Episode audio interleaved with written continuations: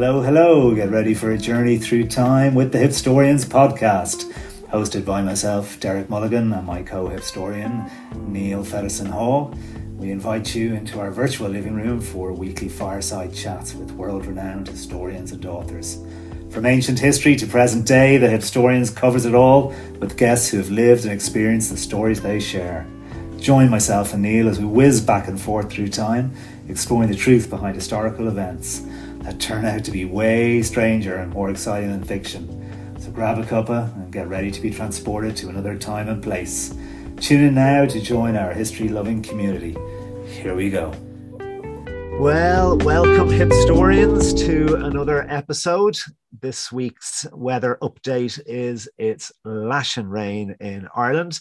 And um, we will be speaking with uh, Antony Loewenstein, who is in Australia and their winter would be pretty similar to ours, but I'll, uh, our summer, should I say, I'll ask him about that now in a, in a second. Um, but Antony is a writer of many books going back over 20 years, and his latest book is what interests us now, and that's the Palestine Laboratory. Um, a very, very interesting read, certainly for those who may not know too much about uh, Israel and what's happening there in regards to Palestine and, and whatnot. But there, he's written other books as well. The, the last book actually was a little bit of a departure from this, and that was book about the war on drugs. So, uh, yeah, we might touch on that later. And with that, welcome, Antony Loewenstein. You're very welcome to Historians. Thank you so much for having me. I love it. We could not get further apart geographically if we tried. ah, I know it's fantastic. It. Exactly, exactly. Okay, well, maybe just to, just to start, right for for those listeners who I suppose won't understand the subtleties of Israeli politics, mm. but let's define anti-Semitism and anti-Zionism. That might be a good place to begin. Look, anti Semitism and anti Zionism have both become massively politicized in the last decades. But to me, anti Semitism means simply a hatred of Jews. Someone, a group, a country. I mean, the most extreme example of anti Semitism, of course, was Nazi Germany. The complete uh, desire by Hitler and the Nazis to obliterate all Jews. Jews somehow were the epitome of evil and by removing Jews from Germany and Europe, that would somehow cleanse Europe. I mean, it was obviously mad, delusional, horrific. And like many Jews uh, of the 20th century, my family were impacted by that. I mean, most of my family were from Germany and Austria. Most of them were killed in the Holocaust, including at Auschwitz. And the ones who got out in 1939, just before the war started, actually came to pretty much any corner of the world that would take them. So Australia, the US, Canada, etc. So anti-Semitism is the hatred of Jews. Obviously, it started long before the Nazis. It continues to this day. In certain parts of the world, I would say anti-Semitism is worsening. Where this gets weaponized and deliberately confused by, I would argue, advocates of Israel is to say that anti Zionism, which is not the belief in the concept or the justness of a Jewish state. So Zionism itself is an ideology that's been around for pretty much since the late 1800s. It was a belief of European Jews that there was always anti Semitism. As Jews, we could never be loved and embraced properly within Europe. And the only way that that could change and improve our lot as Jews was to have a Jewish state. Now, of course, there is now a Jewish state in the Middle East, but for the first uh, f- close to 50 years of the 20th century, it sounds crazy to think of this now, but there were attempts and investigations in having a Jewish state in Argentina, in remote places of Australia. I mean, to think about that now is insane. How that would have worked, God knows. But nonetheless, obviously, Israel was founded in 1948, which we can talk about. But Zionism was initially in the late 1800s a fringe ideology. Most Jews, including my family, did not subscribe to the idea of Zionism because their view was, and again, before the, the Nazis in 1933, yes, there's anti-Semitism in Europe. There always has been, but we are a part of Europe. I mean, my one of my um, family relations fought on the German side in World War One. that gives you a bit of a sense that they were they saw themselves as German first and maybe Jewish second. Obviously, that a lot of those views have now changed, but anti-Zionism is how I describe myself, which essentially is that I don't believe that there is a just cause in a Jewish state where it is now in the Middle East, because the only way that can exist is to repress Palestinians who are living in that same area. Yeah, well explained. Now, you know, I suppose your history is what's interested you enough to get interested in what's happening in, in Israel itself. You mentioned 1948, obviously a big moment in history for, for Jewry. And then I suppose Jews or the Jewish state at that time was much more tolerant, um, certainly on foot of the Holocaust. It appeared to be much more tolerant, correct? It appeared that way, but it was a lie. I mean, there's always a, a founding myth of all settler colonial states Australia, my country, New Zealand, Canada, the US. They claim that we are coming as liberators, we are freeing the land, we are developing this territory in noble ways. I mean, essentially, it's always bullshit. And yes, Israel was founded three years after the end of the Holocaust. So there was profound and understandably a lot of global sympathy and support for Israel. There was not a lot of support for Arabs or Palestinians, uh, which is partly racism in many Western capitals, but also just the sense that then and now I would argue that there's lots of racism in much of the Western world. But when Israel was founded in 1948, the only way that happened was the ethnic cleansing of three quarters of a million Palestinians who were forcibly kicked out by Israel to mostly neighboring states. And what's weird to think about this now that for the first 20 or so years of Israel's existence, Israel was a massive supporter and the left in the world massively engaged with Israel. They saw Israel as a socialist paradise you have older Aussies, Americans, Brits, I'm sure Irish, who would say, we went to Israel, we went to the kibbutzes, we went to these areas. This was this amazing, noble territory. You were trying to build a fresh new society.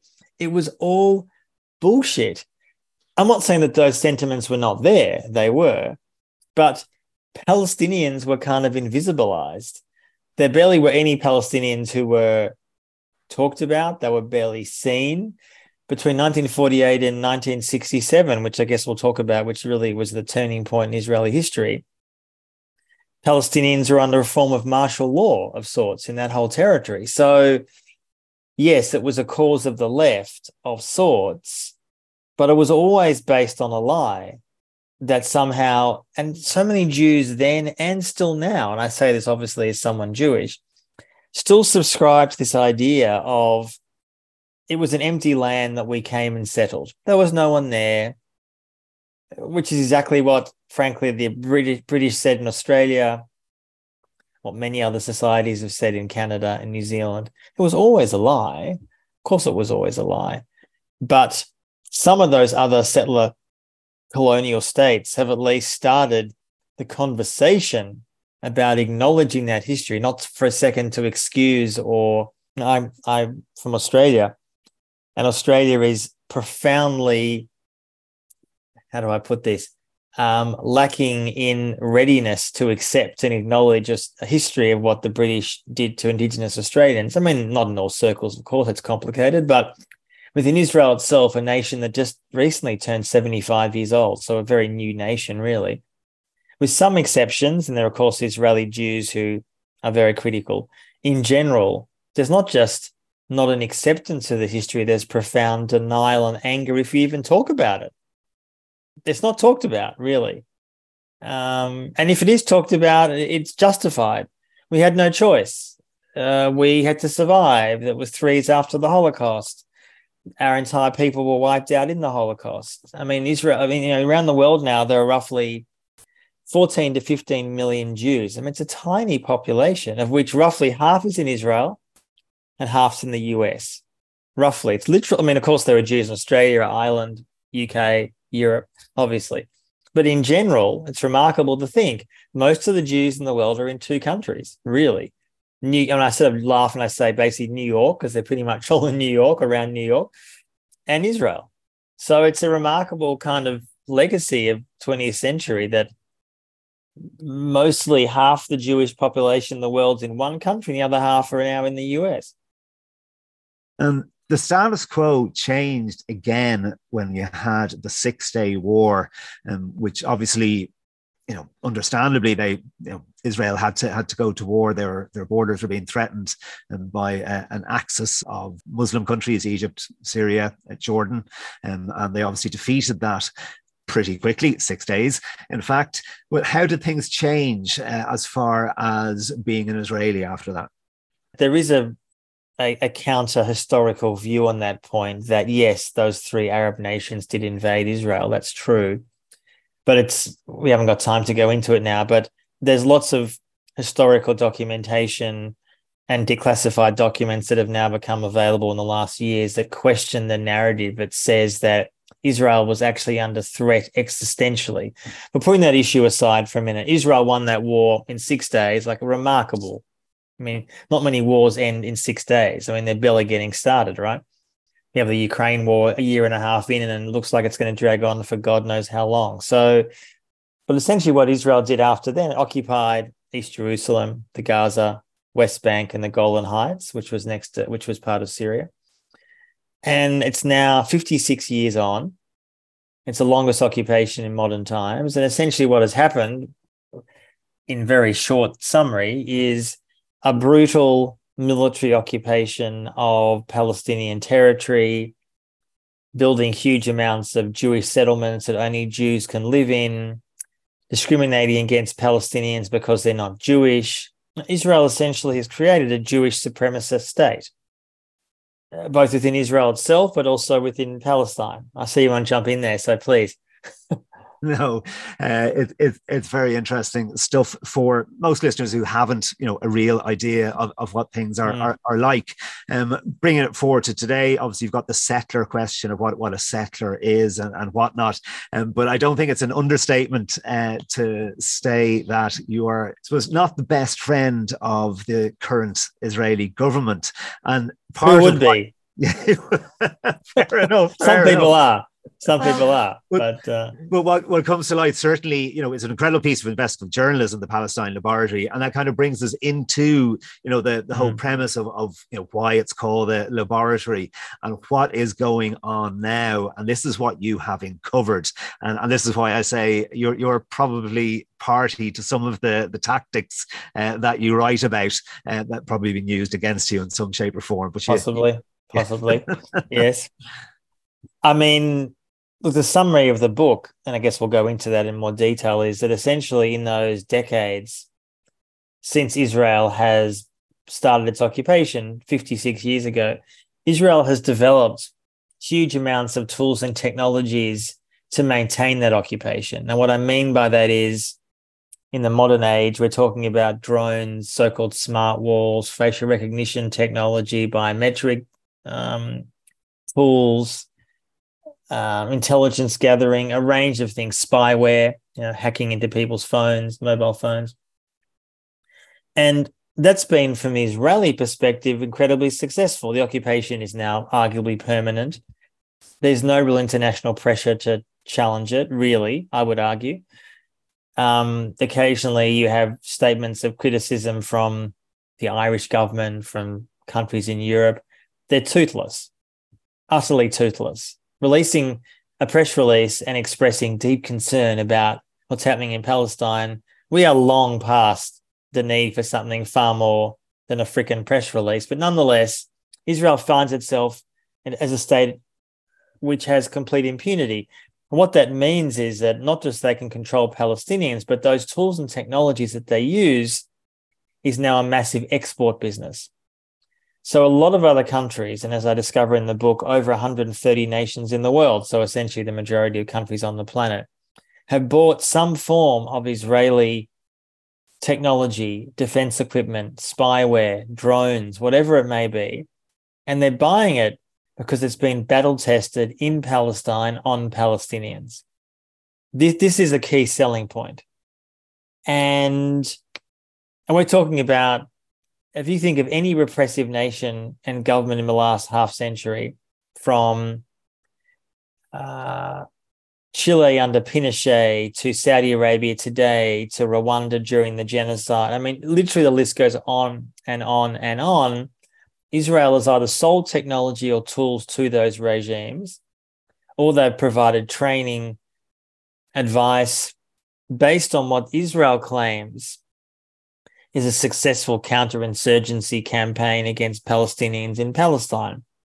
So the laboratory that I reference in the book is that Palestine has become the ultimate laboratory, a permanently occupied population in Palestine who are in Gaza at least trapped in an open air prison in the West Bank, not quite as restrictive, but still essentially living under massive occupation, who have massively restricted freedom of movement, freedom of ability, freedom of speech, and the tools that Israel is using to maintain that occupation, the increasing brutalization of Palestinians that some listeners obviously will see, including just right now, you know, in the last week or so of a massive, when I say reinvasion of the West Bank town of Jenin, I mean, Israel doesn't really leave those towns, but a massive increased militarization in that area, huge destruction.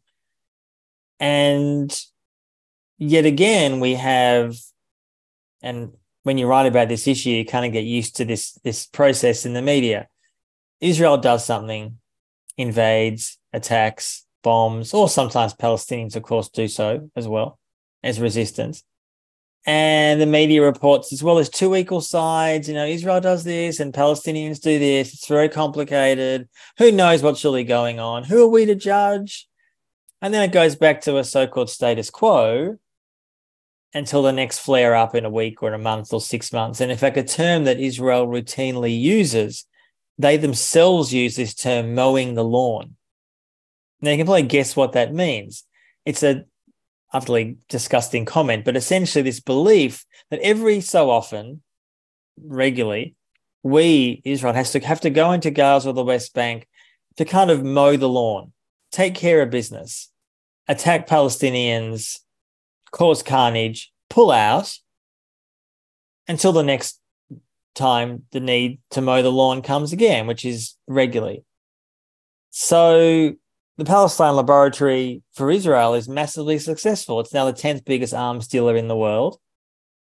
It sells weapons to pretty much anybody, apart from a handful Iran, uh, Syria, North Korea, probably a few others, but pretty much anyone. I mean, the arms industry obviously is amoral everywhere. I mean, the US obviously is the world's biggest arms dealer. It sells 40% of the world's weapons. And obviously, there's UK and Russia and other nations sell weapons, not just Israel, of course. But Israel has a ready occupied population on its doorstep permanently, which gives them unbelievable experience in how to maintain that occupation, which they're now selling globally. And uh, could you tell us a little bit about them selling or how it's been organized with Modi in India? Like, you know, like they're taking kind of a leaf out of the Israeli book of yeah. how to Kashmir and everything like that and the occupation mm. of of the Palestinians that it's really come into to play now that they've become friends. Big friends. I mean, you know, a big part of the book does go into India because India is now the world's biggest nation. It's the world's biggest population. It has overtook China this year, according to the UN, 1.4 and a half billion, give or take a few. And the world's biggest self-described democracy anyway. I would question whether it's that democratic, but certainly self-described democracy. And of course, much, of course, much of the West now, US, UK, Australia, is romancing India because they're not China. Now we're in this kind of new quasi Cold War between mostly the US and China, which I think many of us fear is only going to get worse, not better in the coming years. And India, of course, is not China. So therefore, we're friends with India. And yes, you're absolutely right. A big part of the book is looking into this question of how India and Israel, which traditionally were not friends, really, during the Cold War in general, India was much more closely aligned with the Soviets.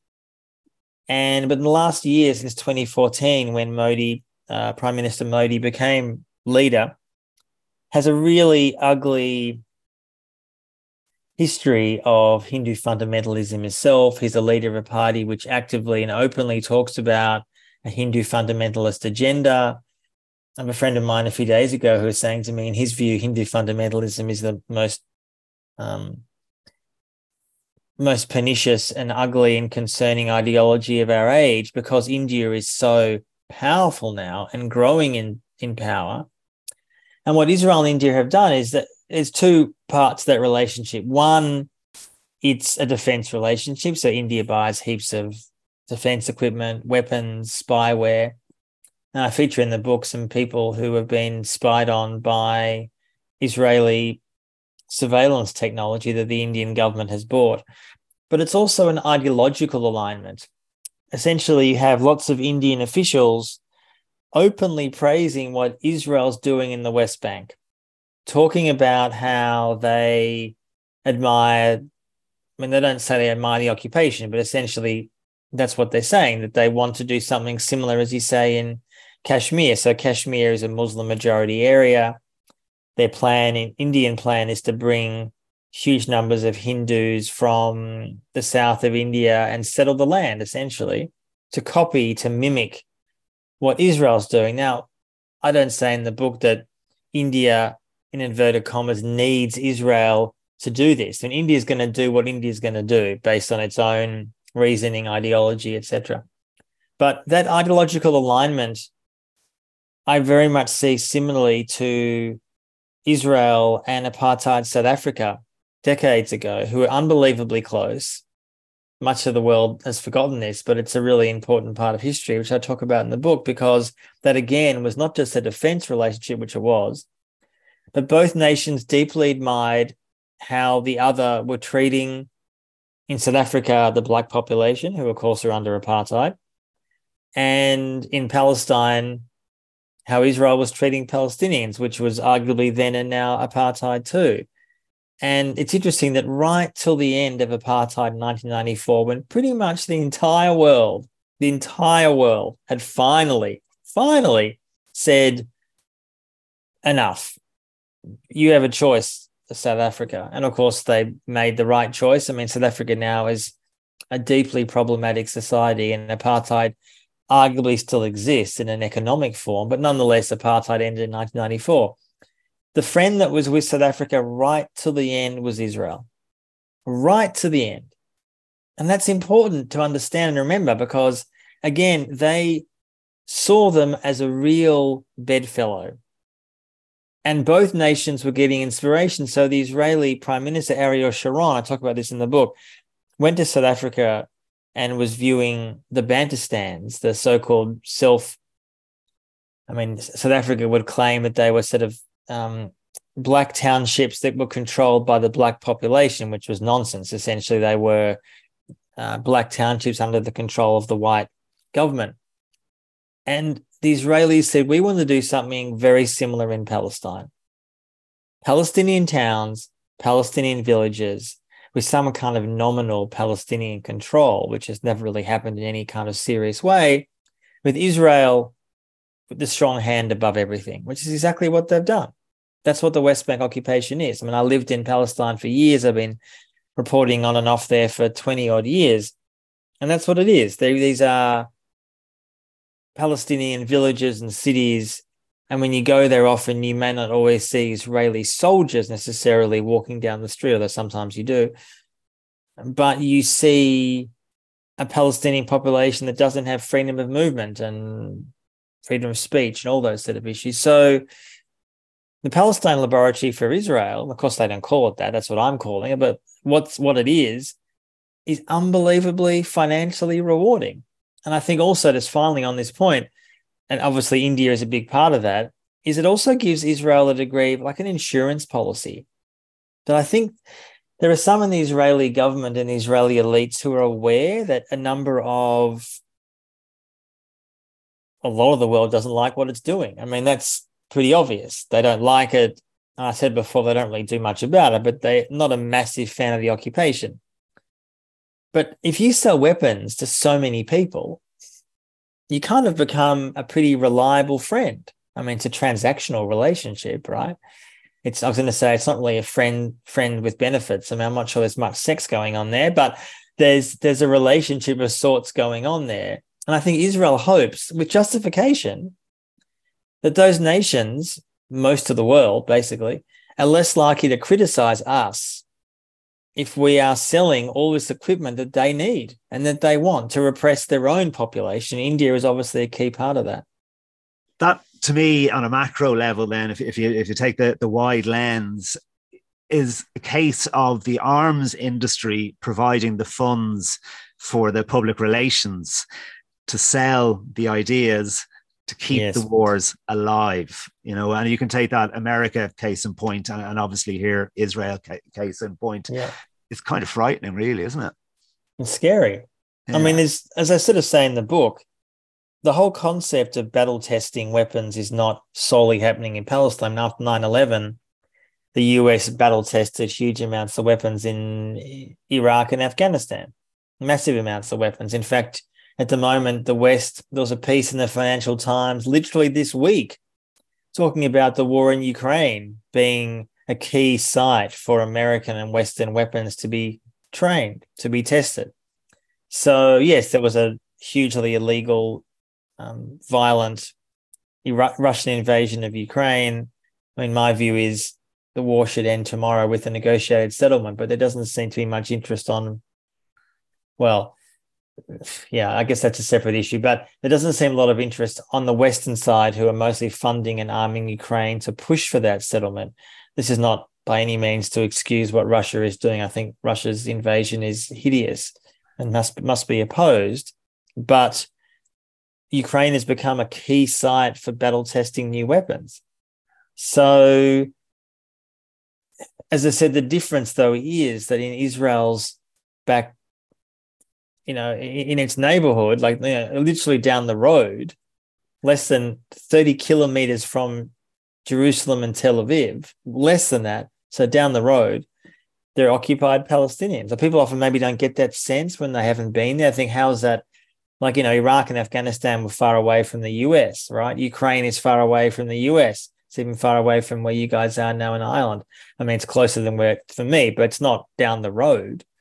It's in Europe, of course and I'm guessing you guys maybe feel part of Europe. I guess that could be a separate conversation whether you see yourself as European or Irish, but that, that's maybe a separate conversation. But um, maybe both. It's definitely Irish. It's, it's definitely, Irish European. Yeah, Irish, yeah. yeah. Irish European. We, yeah. we, would fall in in with what Europe does and think we've become much yes. more Europeanized over the last twenty years. That's that's yes. Sure. With benefits, isn't it? You're Irish exactly. with European benefits. We've, we've, been bought. yeah, I agree. Yeah, totally. like the, you know the the ease of travel and everything like this. Definitely. And, you know, like we're about to go on holidays next week to Luxembourg, and the fact that when we're there and we're landlocked, we'll be able to go into France, Germany, Belgium, right. wherever yeah. we like, and and you know, and and travel with ease. So it is. It's very very difficult to comprehend what exactly that occupation is like, and it's only true, you know, journalists like yourselves or authors and um, documentaries and bits and snippets on YouTube that I've uh, that I've watched over the last two weeks. You know, that I, am mm. getting to feel a real sense of, oh my God, these other people are, you know, having a terrible life, and that's so sad. And it's it's exactly how I would have felt for. Uh, the Jewish population and what would have happened in World War II, going, this is horrendous, this is horrific. And now mm. I'm watching it that they've become so full of hatred for the Palestinians that it's it's just so ingrained in the Israeli nation to have such hatred for the Palestinians. And you know what what I saw on one documentary was how the demolition of people's houses their homes that yeah. their fathers have built. And these people like had come and and lived here for and like um, been born in the 60s in these homes and then overnight they're literally thrown out on the streets with none of their possessions, none of their furniture, yep. none of their clothes. And how? Where's the humanity in this? You know, and well, the story is sold and, it, and it's sanitized. It's so that these people are, and in the word, there is an Israeli word, I can't remember now, uh, for non humans. And it's also uh, mm. that they're sold that they're all terrorists. Um, yes, absolutely. You know, this is the thing. So, you know, we often look at, okay, what is a terrorist? I mean, closer to home, we would have, or our parents would have had to ask that question, you know, about what the IRA was doing in, in Northern yeah. Ireland.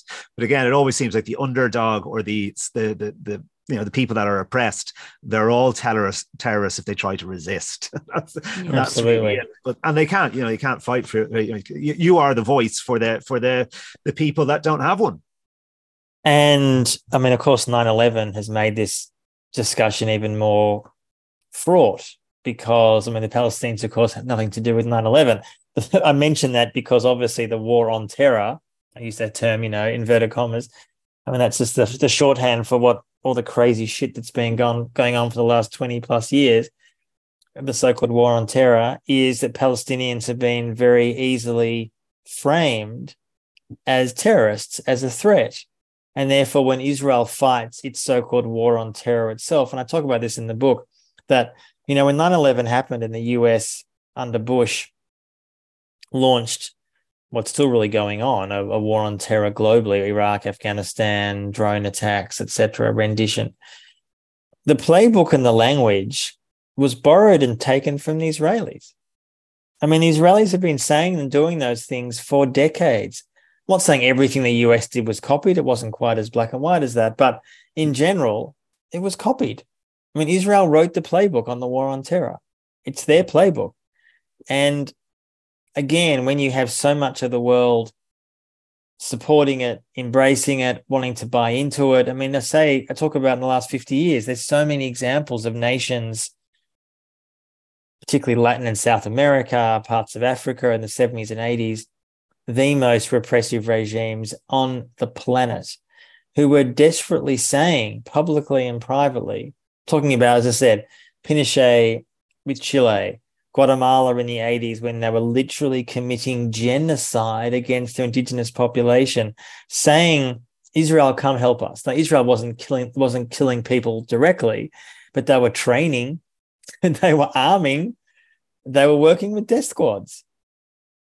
Now, to me, as someone Jewish, I mean, I'm atheist and non-practicing, so I'm not. I'm not going to, but still more culturally Jewish these days than anything else. I think this is the legacy of my people, so to speak. Seventy-five years, roughly, after World War II. Like this is the legacy. Working with and funding and arming and training often regimes, by the way, that are openly anti Semitic. Going back to that point before, they were working, for example, in Argentina decades ago during the dictatorship there. That was an openly anti Semitic regime. They were torturing and killing Jews, and they were housing and looking after Jew after Nazis who'd escaped the Europe. And Israel's working with these people. Now you could say, the US does this around the world. My eyes have, I've spent a lot of my career not just focusing on Israel, I've done a lot of work in Afghanistan and lots of other places. So I'm well aware that this uh, dark side, I guess, of humanity is not solely because you're not solely committed by Israel. I'm well aware of that, but I'm not American, and I mean I'm not Israeli either, but I am Jewish, and to think that well, I think to know that Israel has been in the past and in the present behaving, treating, arming the worst regimes on the planet. I don't really believe in karma particularly, but if it does exist, wow, there is a lot coming. There is a lot coming.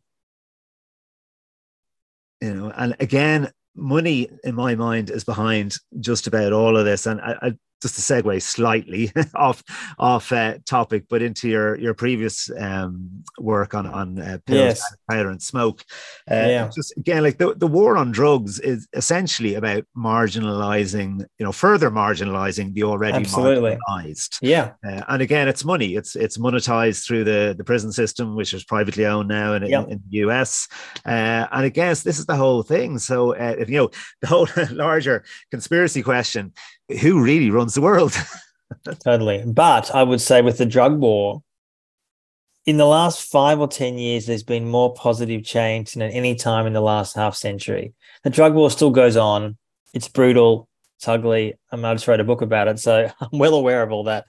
But there is a shift going on. There is a growing movement to legalize cannabis around the world. In my, in my country, Australia, literally this month in July, uh, it is now legal to medicinally supply by trained therapists psychedelic drugs to people who have PTSD and depression and various other issues. Now, I'm not idealizing all that, and there's going to be hiccups and problems and all that along the way. But there is a these are shifts that did not happen for literally half a century. So not to not to minimize the fact that fentanyl was killing in 2022 in the US. I think the figure was 110,000 people. I mean, it is it wasn't just fentanyl, opioids, but principally uh, fentanyl. I mean, those figures are just incomprehensible to us. It's insane. I mean, those sort of figures, and that's even that, that's not even the full picture. Um, I mean, yeah, I mean, fentanyl obviously is being taken by various people who can't get access to opioids or heroin, and they move on to fentanyl. Most of them probably don't want to kill themselves, but they get a drug, they get something in the mail, they buy something from a dealer. They don't really know what they're taking. It's often mixed with other drugs. Often now, fentanyl is mixed with cocaine and other drugs. Uh, people don't know what they're snorting or injecting. So all these problems, of course, until it's legal and regulated, which in my view all drugs should be, you don't know what the hell you're taking. I don't say that. I mean, I think people should take whatever drugs they want or take no drugs. Your choice. But while that current system exists, we are, as you rightly say, I mean, it's a way to marginalize vast parts of the world. Are the people who are producing and making the drugs? So all the like, you know, I've looked a lot of the book in the in the cocaine supply chain from mostly Colombia and elsewhere to the West. I mean, cocaine has never been more popular. People are obsessed with cocaine, and a lot of people are taking it. It's never been cheaper. I mean, it's not quite the case in Australia like that, but in terms of the cost, but but as a drug, it is, I mean, the supply chain, I mean, could not be dirtier. It is so ugly. And I say that as said, who's someone who thinks cocaine should be legal and regulated.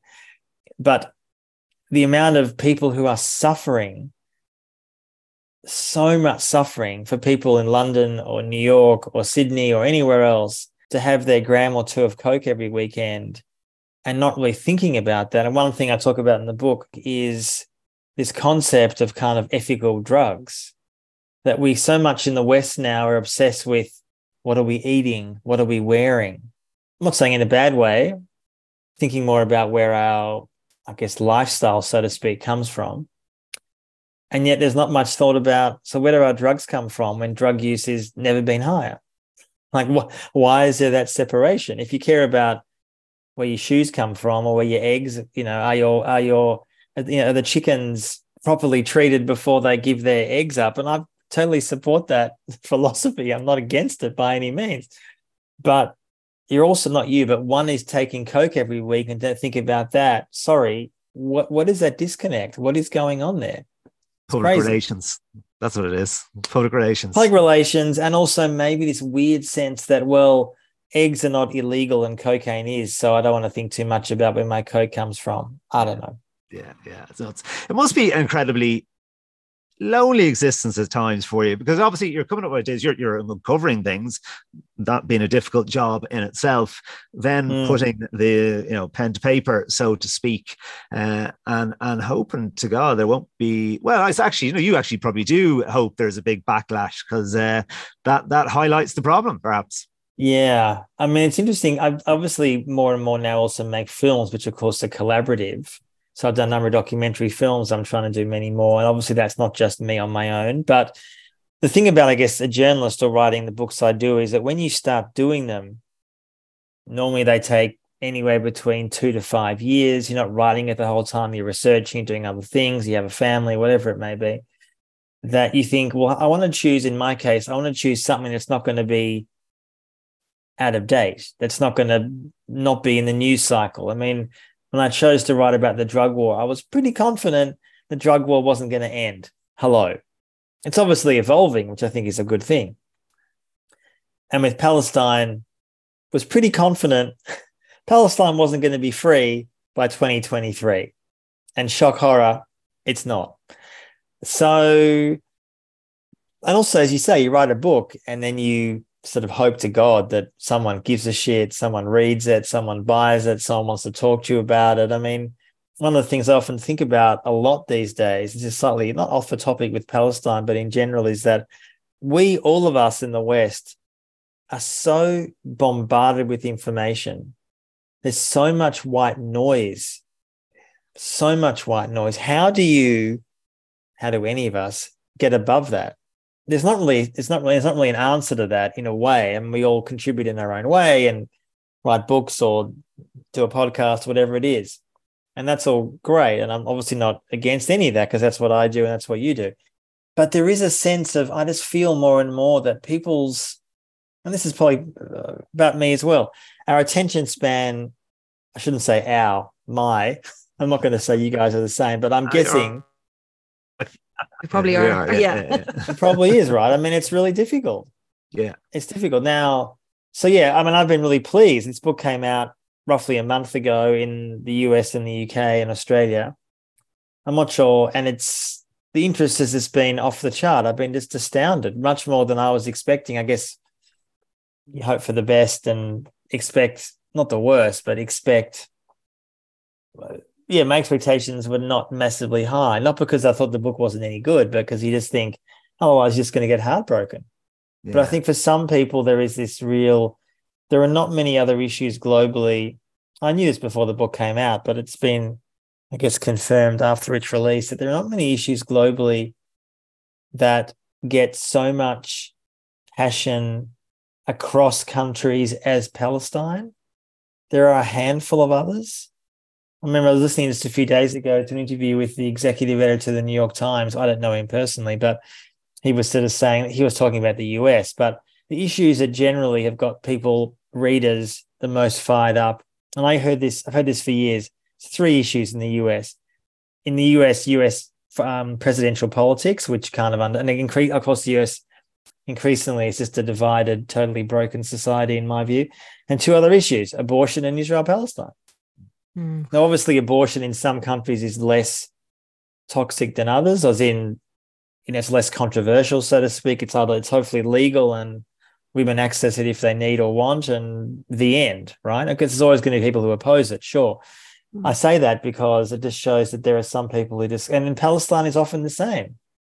Mm. I mean, on one level, that might be, might be bizarre. I mean, you know, abortion is actually a physical body that you know you are as a as a woman um, making a choice about you know a, pregnancy. Israel Palestine is really ideological. It's also emotional, I suppose, that people feel so connected to the issue or to one side or the other. But it's interesting how that, yeah, but this editor is also saying abortion in Israel Palestine. I've heard that for other editors for years. It's so on one level, it's kind of weird. Like, I mean, I'm sure in Ireland there are other issues. Like I'm sure in the last, you know, decades, obviously the troubles in your country. Every country has their own individual issues, of course. You yeah. know? But some things go away. Just even like the, the abortion issue was pretty much resolved once the once we had the referendum. That's it. You know, it's just disappeared off off. The, and off amazing the... how that's happened in Ireland as a country which yeah. you know yeah. much better than me. The history with religiously in your country that was, I mean, fantastic in my view. But wow, and Australia yeah. is uh, look. I mean, Australia is generally there is issues here about abortion access. I'm not, but in general, it doesn't have that kind of just toxicity that you see in the US. I mean, what in the US, like on most issues, it just takes it to eleven, right? yeah.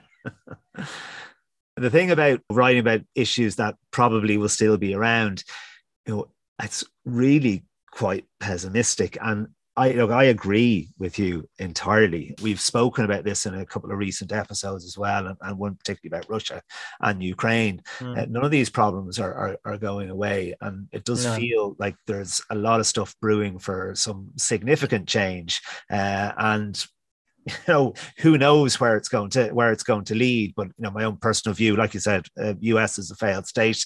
It has yeah. no appetite for war and will not be the world police for the foreseeable future. So who is going to step into uh, that space? And israel has the capability to be that player you know to, to call to call the shots.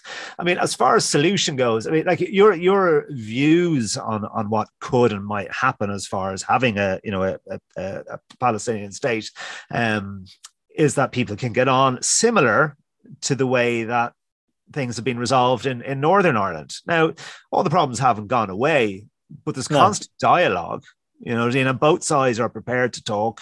Both sides are prepared to, to work with each other. And for the most part, you can walk around Belfast and cross, you know, lines between Protestant and Catholic areas you'll notice the difference, particularly just mm. in, in the buildings and murals on the wall and things like that. But you won't fear for your safety. You know what I mean? Yeah. Uh, you know, like me, I was there recently, and as a as a Catholic man walking through Presbyterians, absolutely fine. You know, there's no there's no problem. So that is a solution. But to actually try and make that happen in Israel, I mean, Israel's controlled, right, and has been for many years by a very select few number of people right? You mean you mean within the Israeli government? You mean? Yeah, yeah, yeah, yeah.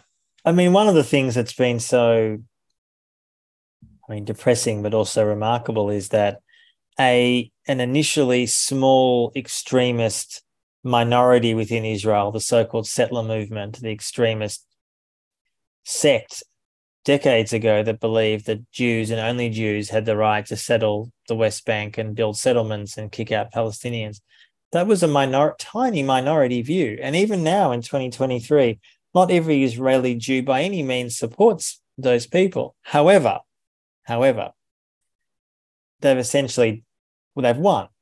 They being the settler movement. I mean, they've won, meaning you now have 700 odd thousand settlers in the West Bank. You have a government led by Netanyahu who is not even the most extreme there. He's actually a moderate compared to some of the other people in his cabinet. Um, you have, you know, senior cabinet ministers in Israel these days who ad- advocate openly ethnic cleansing. And I think there is, and in some ways, the Israeli government's extremism is actually what makes more and more people globally sit up and say, hang on a minute, we're supposed to be Australian, American, British, Irish. We're supposed to be supporting those guys we're supposedly on the side of people who want ethnic cleansing. Sorry, what? And I think, and you see this in public opinion polls in many nations, including the US, which obviously is still the most important nation in the world on this issue. And arguably, I'm not sure I entirely agree with you about not being the world's policeman. I'm not sure I agree with you on that. But nonetheless, I think they're going to, I think they're a, a lumbering giant that's going to go down in flames, but they could, they could be going down for the next hundred years. anyway, but um, I think it's making a lot of people around the world far more skeptical of what Israel's doing. I mean, to me, the outcome that's most just would be a one state solution, meaning it's a democratic state where all citizens can live equally. And Jew, Christian, Muslim, atheist, whatever you may be, there needs to be some kind of truth and reconciliation akin to what happened in South Africa after apartheid that was not a perfect system. There were lots of problems, but any Israeli Jew that I know that believes in the end of the conflict will say, without outside pressure, this is never going to end. There's simply not enough Israeli Jews. I mean, obviously, a lot of Palestinians, but Israeli Jews are the ones who have the power to end this. You know, white South Africans didn't wake up one day in 94 and go, gee, this apartheid's pretty bad.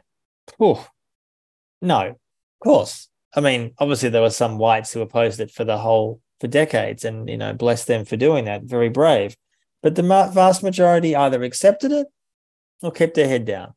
It was only with outside pressure, only with outside pressure, and you know, even in the last with this year, for example, in America, for the first time ever, there were the majority of Democratic voters in a study were more sympathetic to Palestinians and Israelis for the first time ever.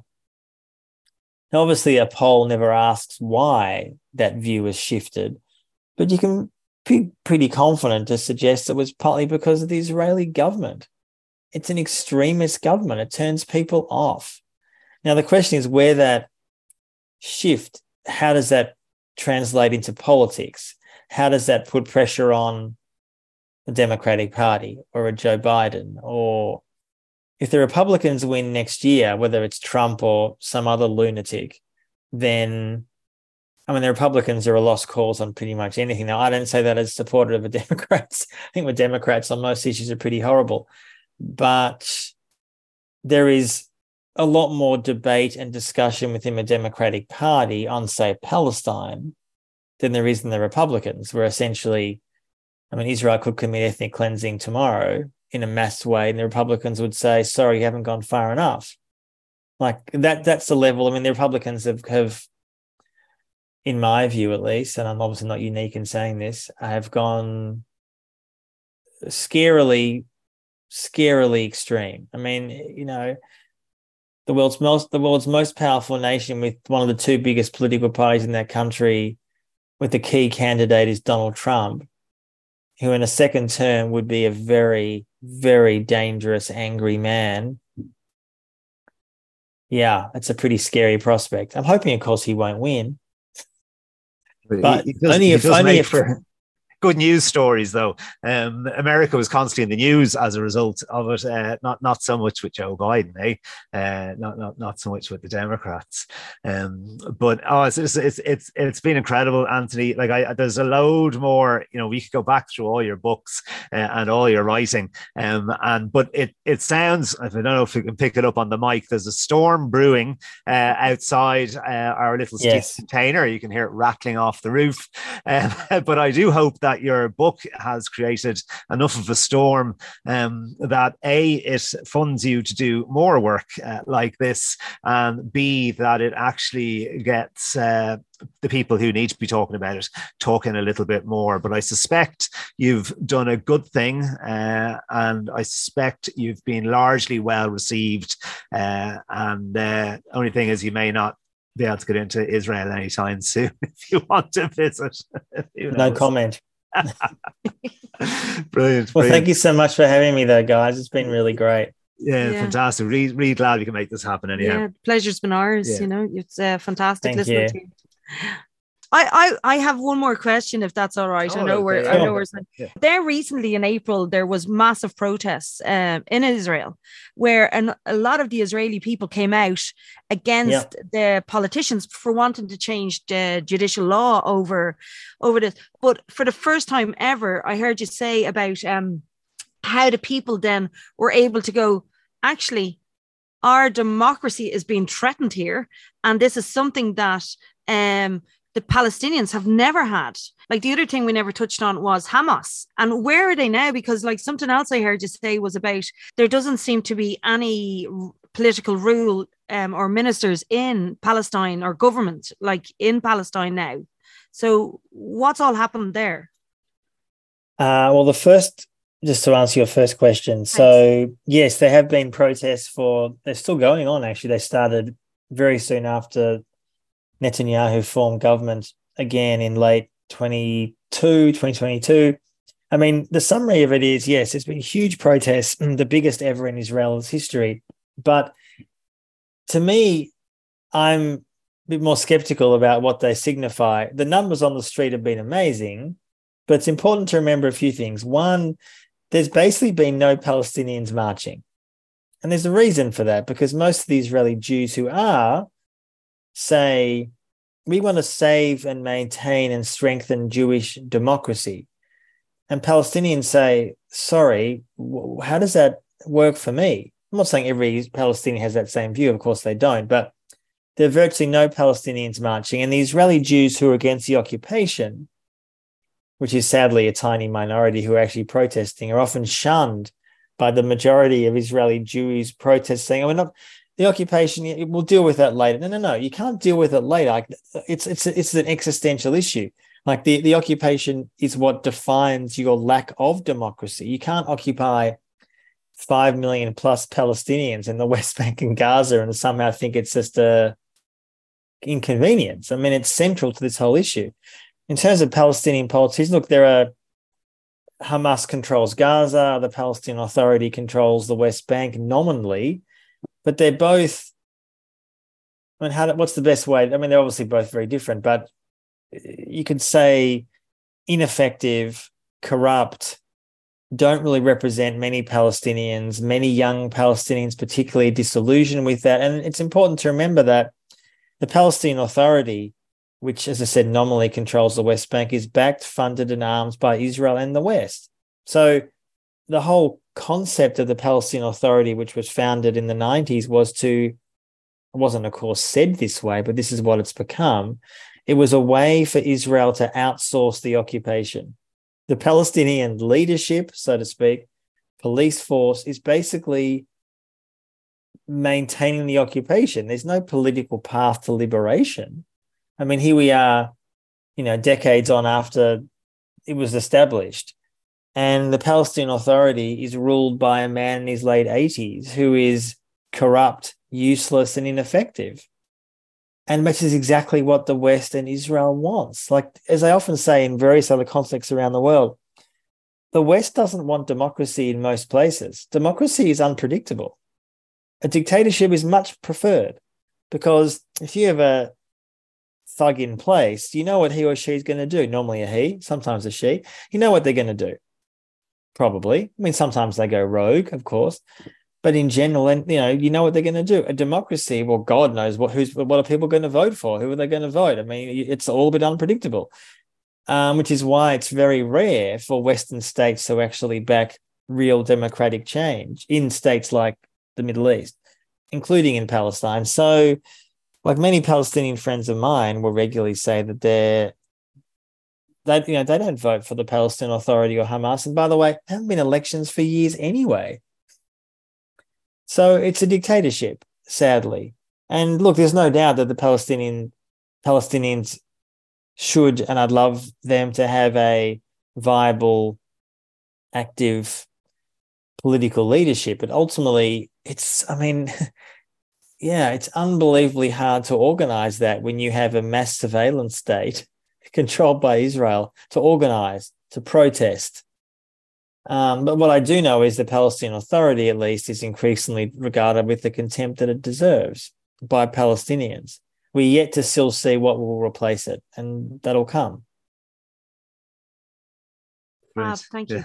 And a final, just a, uh, another little one is that uh, you are uh, working on uh, films, which I love. I love watching like uh, yeah stuff like this it, it, i find it a lot easier than i, I read five pages yes. going to bed and i'm unconscious well i'm trying yeah. to get a film version up of i'm trying to do a trying to get a film version up of this of the palestine book which is not happening yeah. yet but that's the work in it's yeah obviously doing films is oh it's complicated and it's expensive and it takes yeah. time and you got to find people who are willing to fund it and people who are politically brave and yeah. not impossible but just yeah. takes difficult time. Is there is there any um films out there that you could recommend that are really good viewing for now? Like you know, about Palestine, you mean? Yeah, yeah, please. Well, the film that comes to mind, which I actually just recommended to a friend, it's very short on Netflix. I guess most people have Netflix subscriptions these days. Is a short film called The Promise. The it's Promise. very short, so twenty yeah. minutes. It's made by Palestinians. It's uh, it got a lot of acclaim. If you Google it, you'll find lots of stuff about it essentially just gives a it's uh, by Palestinians about a it's it's it's not a documentary. It's it's a it's a it's a um, story. It's fiction, but based on fact, basically about what the occupation means practically for Palestine. It's unbelievably moving and enraging, and I'd recommend. It's like twenty minutes, half an hour. It's very yeah. short. It's great. So I just started watching uh, Three Thousand Nights. I got about 20 minutes in, but then fell asleep. So I have to go back asleep. again. Yeah, yeah, yeah.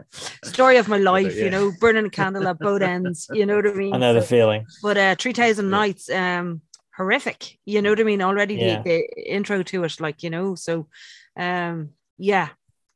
Yeah. Fantastic. Okay, well, listen, we'll let we'll let you go with that. You've been very generous with your time. Uh, it's probably time Thank for you, guys. Uh, it's bedtime yes. for you. So uh, yeah, so oh, uh, wow. sweet dreams. Thank Lovely. you so much, guys. Righty fun. Jeez, when you get going, you can't stop. I know. I was just nervous the last time. It's just better, better. Well, Do you know what? I think it's outside here in the container, feeling like you know. You think with the rain lashing down? Well, yeah, it's cozy. Yeah, it's, it's cozy. Yeah, yeah, there is something romantic about the rain lashing down, isn't it? Mm, that's true. That's true. On a tin roof. Cat on a tin roof. Yeah. Um, right. Thanks, listeners. Uh, really informative. Really enjoyed that. Uh, the book is the Palestine Laboratory. The author is Antony Loewenstein. Check out his other books as well and we will catch you again next week. Bye. Bye, guys.